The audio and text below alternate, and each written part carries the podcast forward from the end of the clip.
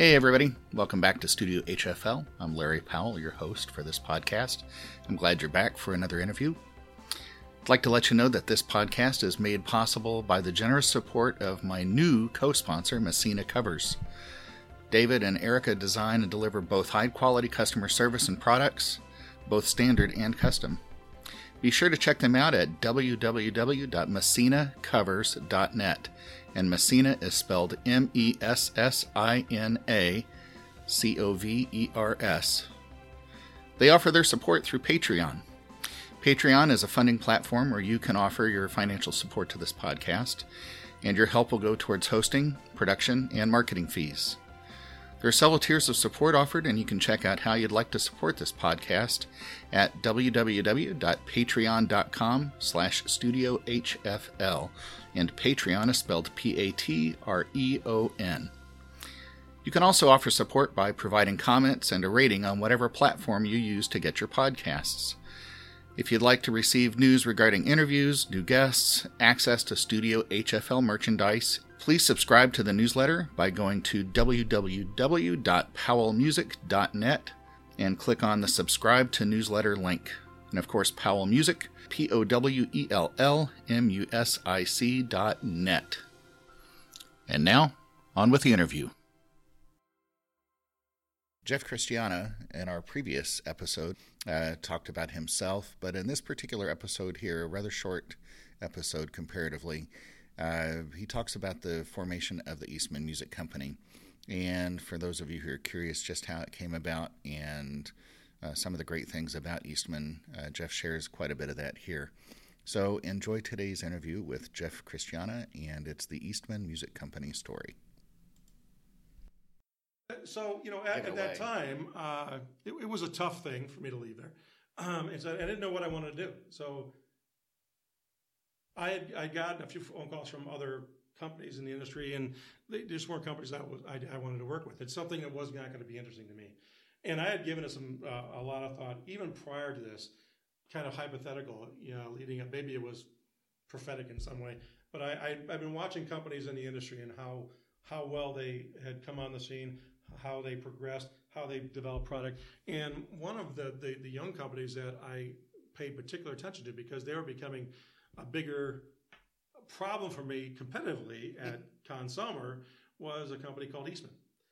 Eastman came on. This was a Chinese company that started in 1994 as a string company. And the interesting thing about how the company started was the owner, Chen Ni. He was actually in New England studying flute performance as a master on a master's level. And to help support himself through school, his father back in China had some contacts with some violin makers. So he would send violins to Chen in New England. He would put them in the trunk of his car, and he would go around to these little violin shops, and he would sell these violins to help put himself through school. You know, so as the story goes, you know, he didn't really enjoy the performance aspect. He always said he had a little bit, he got too nervous to perform, a little bit too much performance anxiety. So, but he was actually having a lot of fun selling these violins. And so he decided that he wants to get into this in a bigger way.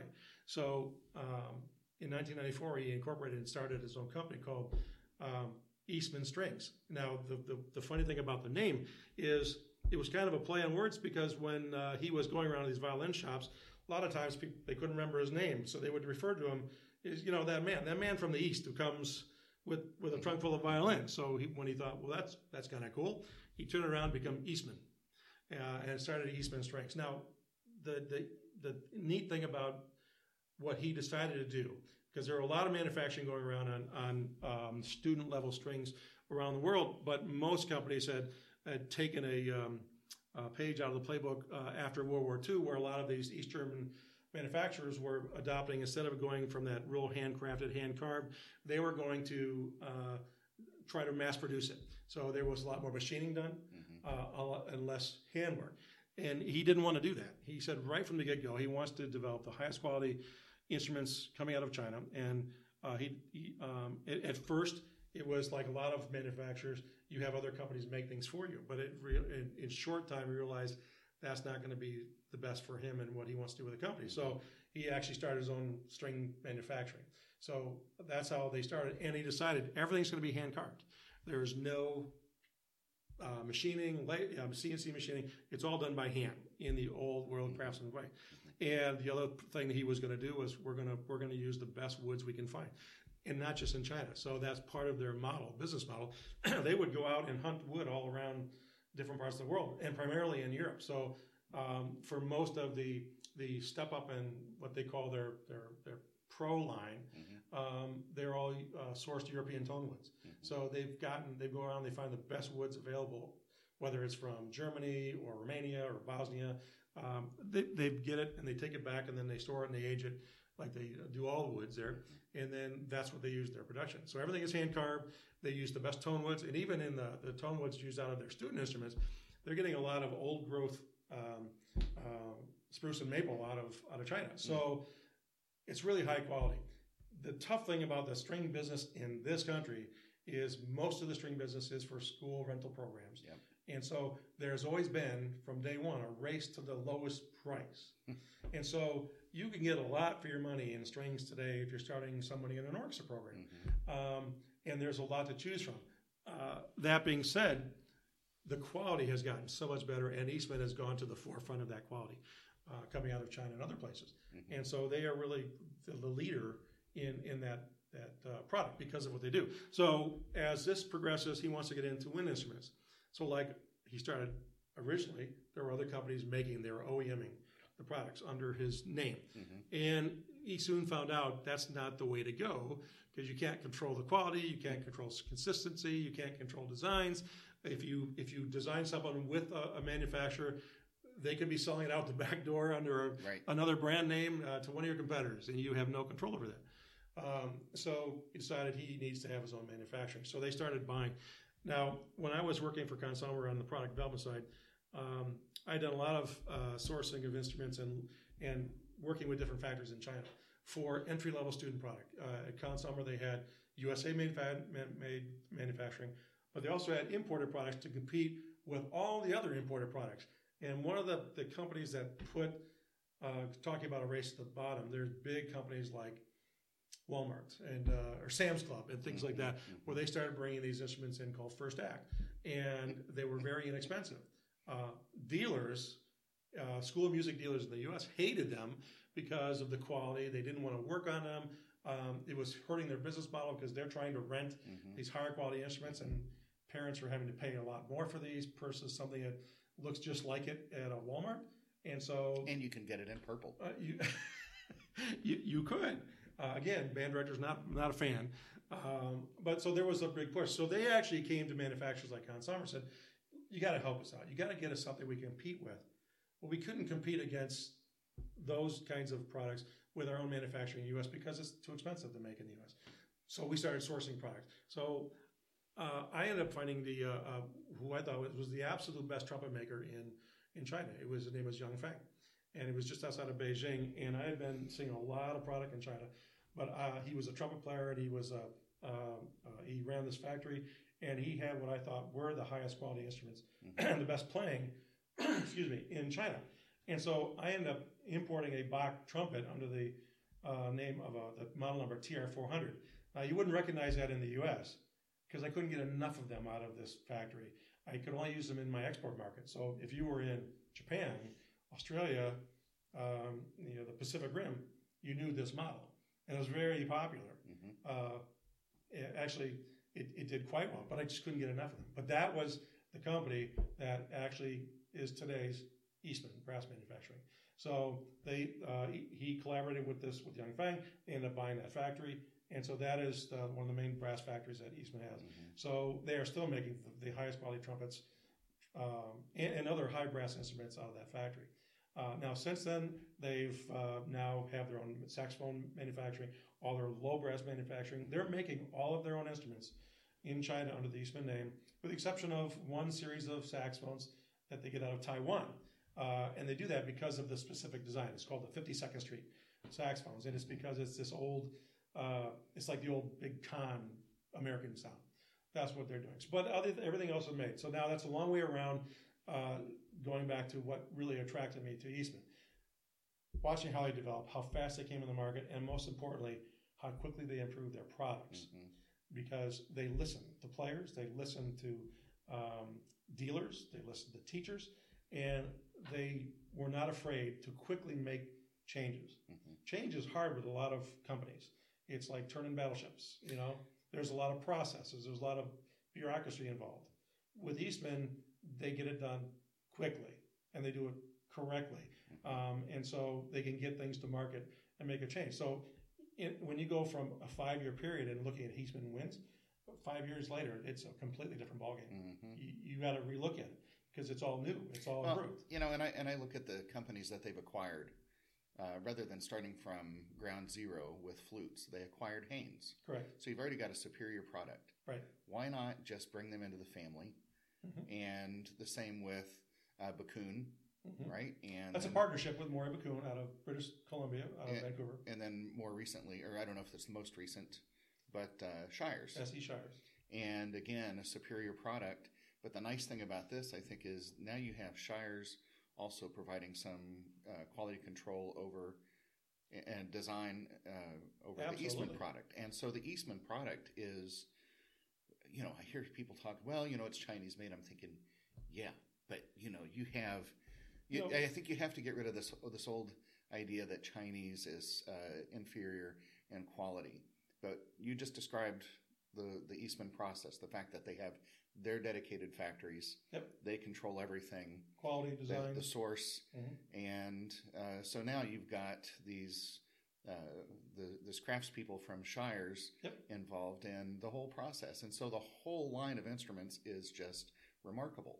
It is. And so it's a sharing of best practices. Mm-hmm. You've got a lot of great know-how in design and a lot of you know, when you look at the wealth of information that a guy like Steve Shires brings to the table, I mean, there's a lot there. And so what they've been able to do is improve everything. Well, I just noticed on Facebook this morning he posted, just finished his second French horn. He started doing that after Eastman acquired Shires, but he's doing that also on his own to come out with some horn development. Mm-hmm. Everybody knows he's and he started with trombones. Trumpets are great. Mm-hmm. You know, on the trumpet side, that's another. Here's a really interesting collaboration. Remember, I said, well, you know, in manufacturing, the U.S. is not the most inexpensive proposition.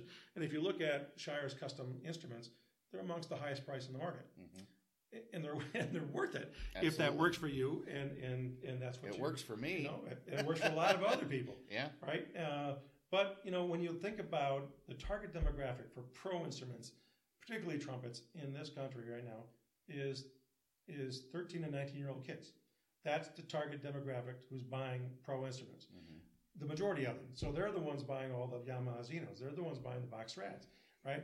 When you start talking about are they the ones who are going to buy the Shires Customs, it gets a little bit different because it's actually up at a different price point. Mm-hmm. Now you're up in the area of Yamaha artist models and the Bach Artisan and other kinds of things. And it's a little more out of reach for the average mm-hmm. middle school and high school kid. So this is where a collaboration between Eastman and Shires really shines. So they take the engineering and know-how and design from Shires, and they have Shires produce critical parts to a trumpet, for example. And then they send it to the best brass factory in China, which is Eastman. They mount it, they finish it, they put their own, rest of their own parts on it, and they QC it, and then it goes back to Shires. They send it through all their normal paces, their QC, and then they come out with another level of instrument, which is now called the Q series. Mm-hmm. So, which is still a professional model. Absolutely instrument. Professional. The only difference is you can't have the custom options, right? Right. It is what it is. It is what it is. And so, but when you look at, and I won't talk about prices, but when you talk about pricing levels, you have if the highest price is the Shires Custom, the next if you're going to talk about a Box Strad is the next price point down. Mm-hmm. Then the Zeno is right under that. The Q comes in right under that.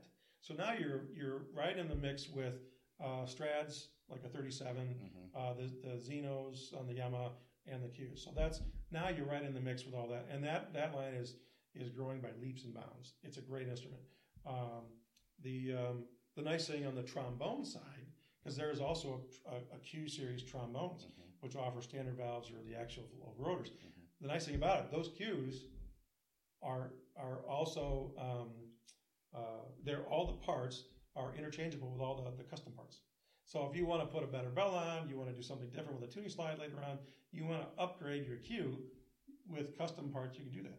So it's a great example of how collaboration between two factories works. Well, and the cue isn't Eastman kind of taking that across all the brands? Bacun, don't they? Yep. There's a Haynes two Haynes. There's a Haynes cue levels. There's Bacun clarinet levels. There's trumpet trombone, and so those are anything where we have a manufacturer. There is a cue level product. Mm-hmm. So they're working on some other cues right now. I can't share with you, but keep your eye out for them. They're going to be great. Sure. Cue boom whackers, right? Yeah. No, it's a new market, right? And no offense to my English friends at Warwick, they're not going to be out of plastic either. Okay. But anyway. Okay, so we took a rather technical turn there. We did. If we need to wake up somebody that's been listening. Okay, so, I mean, this is a fantastic journey that you've described from, picking up your brother's single valve G bugle. To being right now. To being where you are now. Midwest Regional Sales Manager for Eastman. You're not done. Oh, no. I'm still not playing. By a long shot. No.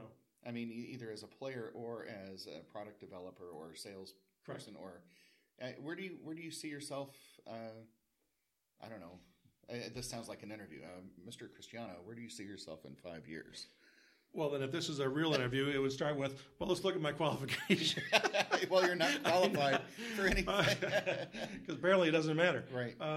No, I see myself, I'd like to stay with this company for as long as they'll have me. And I'm hoping to, and I plan to get more involved with product development because they've just there's a bright future with this company. I'm going to keep playing as long as it's still working and people will still enjoy it. And nothing is changing for me. I love being out talking to more players now and school teachers and dealers. So I'm really more of a grassroots level, and I'm having a great time because the relationships are. This is a relationship business. Everything is important. And what I'm finding, my biggest challenge, and all of our biggest challenge in this company as sales guys, is people just haven't seen enough of the product. They don't know enough about it, and so anything we can do to foster that, the better. Because they offer a value proposition that's unique in the market. They offer really high quality and high functioning instruments at really good prices. But I think the tuba might be the prime example for Eastman. And all it takes is for one or two world renowned tuba players to put their name behind it. And so tell what happened with the Eastman tuba. If you'd asked me 5 years ago, will you see Eastman professional tubas being used in major symphonies around the United States, around the world? I said, yeah, that's a stretch, but it's not. That's a reality. Mm-hmm. So thanks to the product development at Eastman and Ryan Richmond, who's been heading that up, our vice president, and with a lot of more current times, Chuck Kerrigan, who is our low brass guy, and sales guy, who's a fine tuba player out of nice guy. Yeah, super nice guy. Chuck's out of Arizona, very knowledgeable. But they've been developing tubas like nobody's business, and they've garnered the attention of a lot of people. So now you can find them being played in some small orchestras like Los Angeles Philharmonic, Chicago Symphony, Milwaukee, Indianapolis Symphony, Cincinnati Symphony. But you've got even university professors, Deanna Spoboda, all over, right? So, but I mean, that's just a great example of, and it's you've got already a long list. I mean, people can go to the websites and check out who the artists' endorsers are. But on all the instruments, there's some fantastic people out there pushing these, and it's a matter of time. And I remember Ryan explaining to me, the difference between Eastman and Yamaha is. It's exponential. Yamaha has been around, and when people see Yamaha ATVs, the same company, but brand recognition. It's brand recognition, and so. But the scale is also greatly different still between Eastman and Yamaha. So to compete with those is going to take some time. Sure, but when they keep putting out, over time. Of course, and they already it's competitive already. So, yeah, and of course I'm biased at the moment. I'm completely sold on Eastman and Shires and the people. You know, it's not just the product. It's an endorsement for the company right now is that I see, you know, people like you, people like Ryan Richmond, Sarah Merkelbach mm-hmm. are just spectacular. And, you know, I think it's a company that's, making all the right decisions at all the right times and places, it seems like. So it is, and it's that, not and, too and, big. And that's the thing. And I'm hoping that particular comment will at least yield me a free cup of coffee at some point. Absolutely. The last thing I'll say about the company, it's not a big corporation, and so it's still a family-run business, and it's treated as such. And so the culture in it is really wonderful and healthy. Everybody is supportive, and it's a great environment. Mm-hmm. And this company is just going to do nothing but grow and get better all the time. Yeah. Well, I hope you're part of it for a long time, too. I hope to. I'm having a good time. Man, I know we could keep going for a little bit, but we're going to call it for today. Sure.